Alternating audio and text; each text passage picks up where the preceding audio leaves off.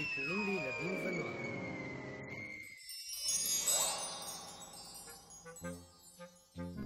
מקס ומוריץ היו צמד שובבים שעשו צרות לכל התושבים ולכן יצאה הודעה מפורשת היזהרו ממקס ומוריץ ברשת אבל נחשו מה קרה?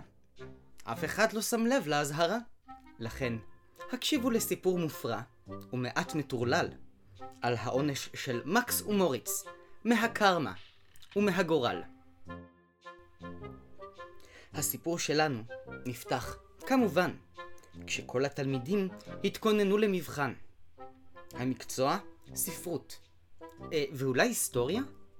אה, השיעור של המורה רות. אה, ואולי זו ציפורה. מקס, אנחנו לומדים מתמטיקה או חשבון? מוריץ, חתיכת כישלון. אנחנו לומדים למבחן בלשון. ומקס המשיך לשאול, מוריץ, תגיד, סיכמת את החומר? כן, אבל ממילא שרפת את הכל בל"ג בעומר. השניים יכלו לשבת ללמוד, אבל חשבו על אמצעים יותר מועילים. למה ללמוד אם אפשר להטעות את כל שאר התלמידים?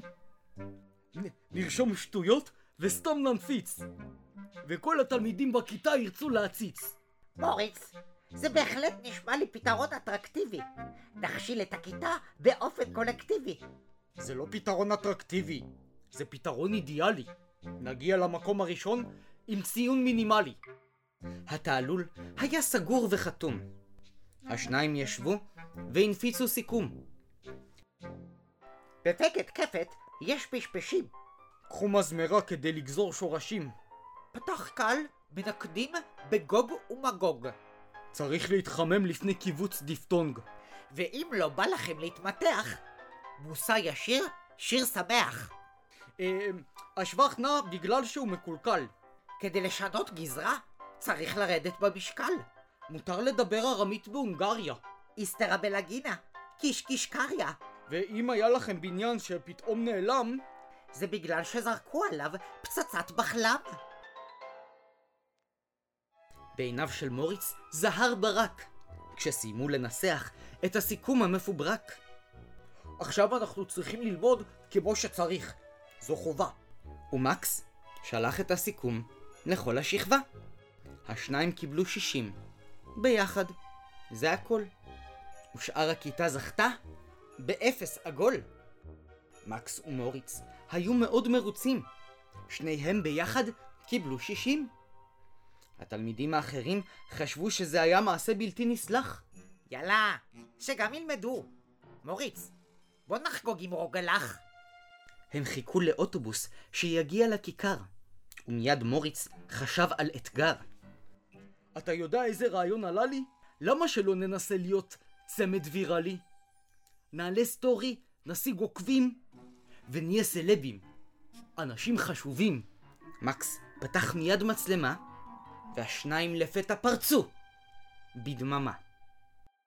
מוריץ, אה, אנחנו גם צריכים לדבר? כן, מקס. אמ... אז מה מסתבר? חיטטתי עכשיו בפופיק כמה פיכס הצטבר. אספתי אותו באצבע, ויצא לשרוך. לפיכס הזה בעברית קוראים מוך. מה? המציאו לאיכס מהפופיק מילה?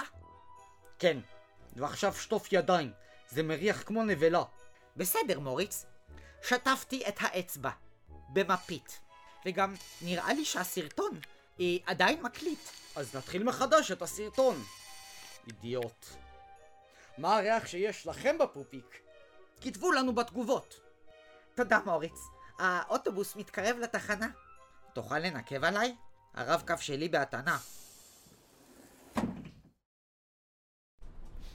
השניים עלו לאוטובוס לכיוון בוואריה פיתוח, ומדי פעם שמעו קולות של רכרוח. אותה משימה קצרה ומטופשת סחפה תוך דקות את כל הרשת. גולשי האינטרנט מצאו על מי לסמוך. ועכשיו כולם מרחרחים את המוח.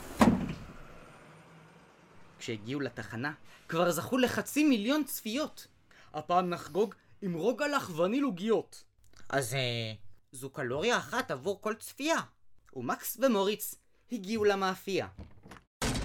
המוכר שענד טבעת מוכספת, הגיש לשניים רוגלח עם קצפת.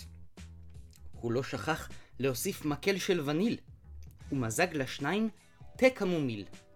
מקס ומוריץ ישבו ליד הוויטרינה, והזמינו לשניהם פרוסה מעוגת קלמנטינה. האוטובוס הבא קרב, והשניים לא רצו לאחר, וליד הקופה קרא אליהם המוכר. בואנה, זה אתה, יא צוציק? אתה אמרת לאנשים להריח את הפופיק? יצא לי מוח בצבע סגול. אתם לא מבינים איזה אתגר גדול. באמת אה, כיף שהגענו למיליון צפיות. מוריץ, למה למוכר הזה אין כפפות? שקט, מוקס! אתה לא שם לב שאני בדיוק בשיחה עם עוקב? אתם שניכם קוראים. הרסתם. יא, איזה בידור. ושנייה לפני שנכנסתם, גם אני דחפתי אצבע לטבור. רגע לפני שנמשיך את האגדה, מאתר עברית התקבלה הודעה. כל סיפור מפורסם וויראלי יהפוך כעת לספר דיגיטלי. עשו לכם ספרייה פרטית עם קלאסיקה מתקדמת באתר עברית. מקס ומוריץ זכו להצלחה המתבקשת והפכו לשני כוכבי רשת. צמד אהוד ידוע ומוכר, שבכל שבוע ממציאים אתגר. אתגר נעל ימין על רגל שמאל. אה, אתגר היפופוטם בשיעור מחול. אתגר, אה, האם תבדילו בין עפר לשזיף? אה, אתגר ובו שבוע רק אוכלים חריף. אתגר השמיעה המפוצלת. אתגר האוזנייה המטיילת. אתגר ובו הולכים לפי גוגל מפות עד שמגיעים לאיבוד. אתגר ובו מצטלמים עם חיות שעושות את האפצ'י שהוא הכי חמוד. האתגרים של מקס ומוריץ הגיעו לכל רחבי תבל, לכל רופאת שיניים ולכל רב חובל. הגולשים חיסלו את הפלפלים החריפים בכל אריתריאה. בטנזניה, היפופוטם הצטרף לחוג קפוארה. גם בניו דלי וגם בברלין נועלים את נעל שמאל על רגל ימין. בחולון, אנשים הלכו לאיבוד באמצע האדלוידה. ובסין, גולש אחד דגדג עם נוצה באף של דוב פנדה. כלומר, אותו הגולש ניסה לגרום לפנדה להתעטש, אבל הפנדה סירב להיענות לאותו אתגר מתבקש. אותו הגולש שהעריץ את מוריץ ומקס ניסה לצלם גם אפצ'י של טווס, וגם יחמור, וגם חמוס, גם גרביל שועל וסוס. ומיד לפני שחזר הביתה, ניסה גם לצלם אפצ'י של סוריקטה. העוקב חשב שאולי זה סתם אתגר חולף, ולפתע הוא שמע אפצ'י. היה שם עטלף. הוא פתח את המצלמה וצילם את עצמו בצורה משכנעת. זה היה האפצ'י החמוד בעולם. אפצ'י של עטלף עם שפעת. עם כל פלוטה מהסרטון של עטלף. הנה לי בתור אמן קומיקס. תודה לכל מי שדאג לתייג ולשתף. וגם למי שהמציאו את האתגר. מקס! וגם מוליץ! אבל האפצ'י של האטלף היה די מסוכן.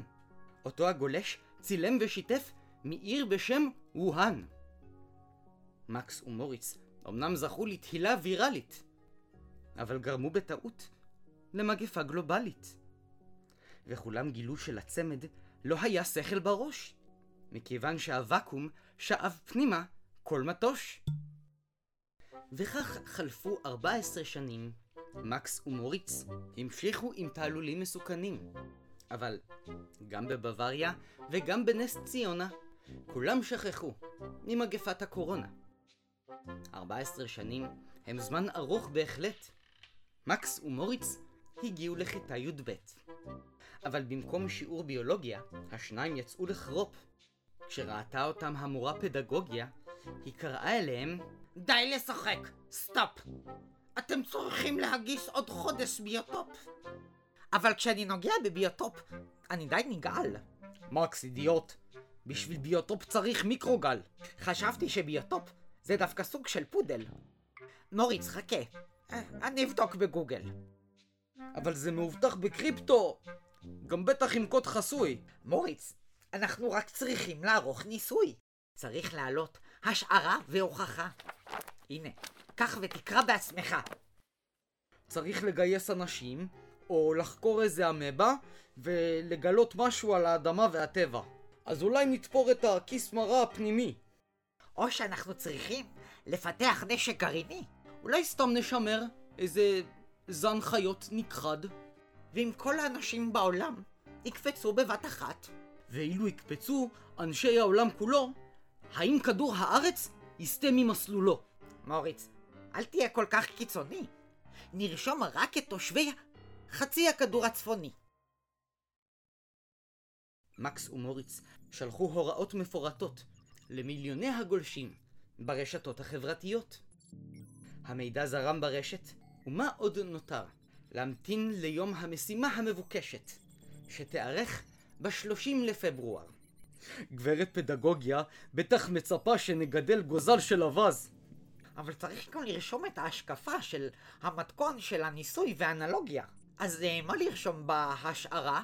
ליצור מלא בז. מקס ומוריץ התכוננו בשעת הבוקר היעודה, וישבו עם המחברות וציוד המעבדה. בשלב הראשון, השניים צדקו, וכל תושבי הכדור הצפוני קפצו. בשלב השני, מקס ומוריץ חיפשו מסתור, כי האדמה רעדה וקבע האור. מקס! עוד לא אחת בצהריים, ובחוץ נראה ששורר חושך מצרים. נו, מה אתה צורח? מוריץ, תראה בחלון את הירח. מקס, אתה לא תאמין, אבל יש לי תחושה שבמקום ירח אחד, יש פתאום שלושה. הצמד הבחינו באופן פתאומי שהשמש זורחת בחלון הדרומי. מקס ומוריץ לא יכלו להאמין, כי באמצע החורף התחיל חמסין, והדרמה עוד לא הסתיימה בינתיים. הצמד קפץ בשמחה וששון. מכל עבר נשמעו קולות של מים, וכל העיר הוכתה בשיטפון. מקס ומוריץ מיהרו לגבעה עם כל שאר הניצולים מהסביבה.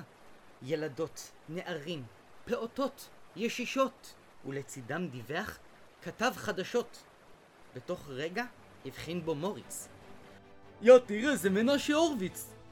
לפני שעה קלה, אה, כלומר אמש, אתגר אינטרנטי גרם לתקלה שהסיטה את כדור הארץ ממערכת השמש. היא לכך ובהתאם לזאת, כל חודש יכלול שש עונות. שבוע יימשך על פני תריסר יממות, אשר יתחלקו בין ארבע שמשות. רבים שלחו אלינו בקשה לדעת מה המשמעות. ובכן, הים והיבשה התחלפו בגלל השפל והגאות. הוכרז מצב חירום באסיה ואירופה. היה נעים לשדר עבורכם. עכשיו כולנו בקטסטרופה. מוריץ, אז זה נכון? כבר הגיע הסוף? עליכם עדיין להגיש את הביוטופ.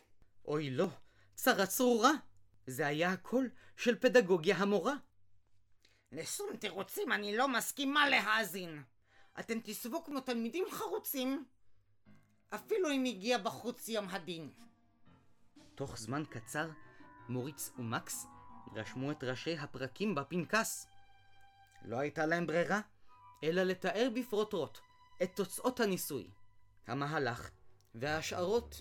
אז היה שווה לכם את כל הטרטור. מכתב היד של שניכם בהחלט חל סיפור. הוספתי לכם סמיילי עם קריצה. כל הכבוד, אני מאוד מרוצה. ככה כותבים עבודת הגשה. תיאור קריא, בלי להתחכם. מהפתיח, שלב אחר שלב. כיצד בשל ניסוי בית ספרי ובגללכם כדור הארץ נסעב אל מחוץ לשביל החלב. היה שווה להשקיע בכם. כוחותיי עוד לא טסו. עבודת הגשה נאה, מקס ומוריץ. נו, בסוף כן יצא מכם משהו.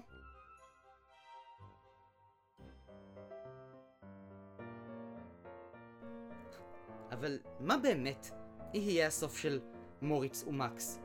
שילחו לנו את התשובות במייל. אפשר גם בפקס. כי מסתובבת לאחרונה שמועה חסרת תקדים, שכיום הצמד מתערב בהסכתים. הם משנים למנחים את התוכן הכתוב. עד כאן, אני מורדי חנני, ובלעתי זבוב. אבל אם אני רעב, אני מנשנש נעל. מה? מה לעשות?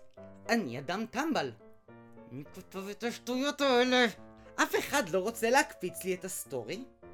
כי לכלכתי עכשיו על מקס ומוריץ. נו באמת, אתם יודעים שאני אוריד אתכם בעריכה. מוריה סתום, אני גולש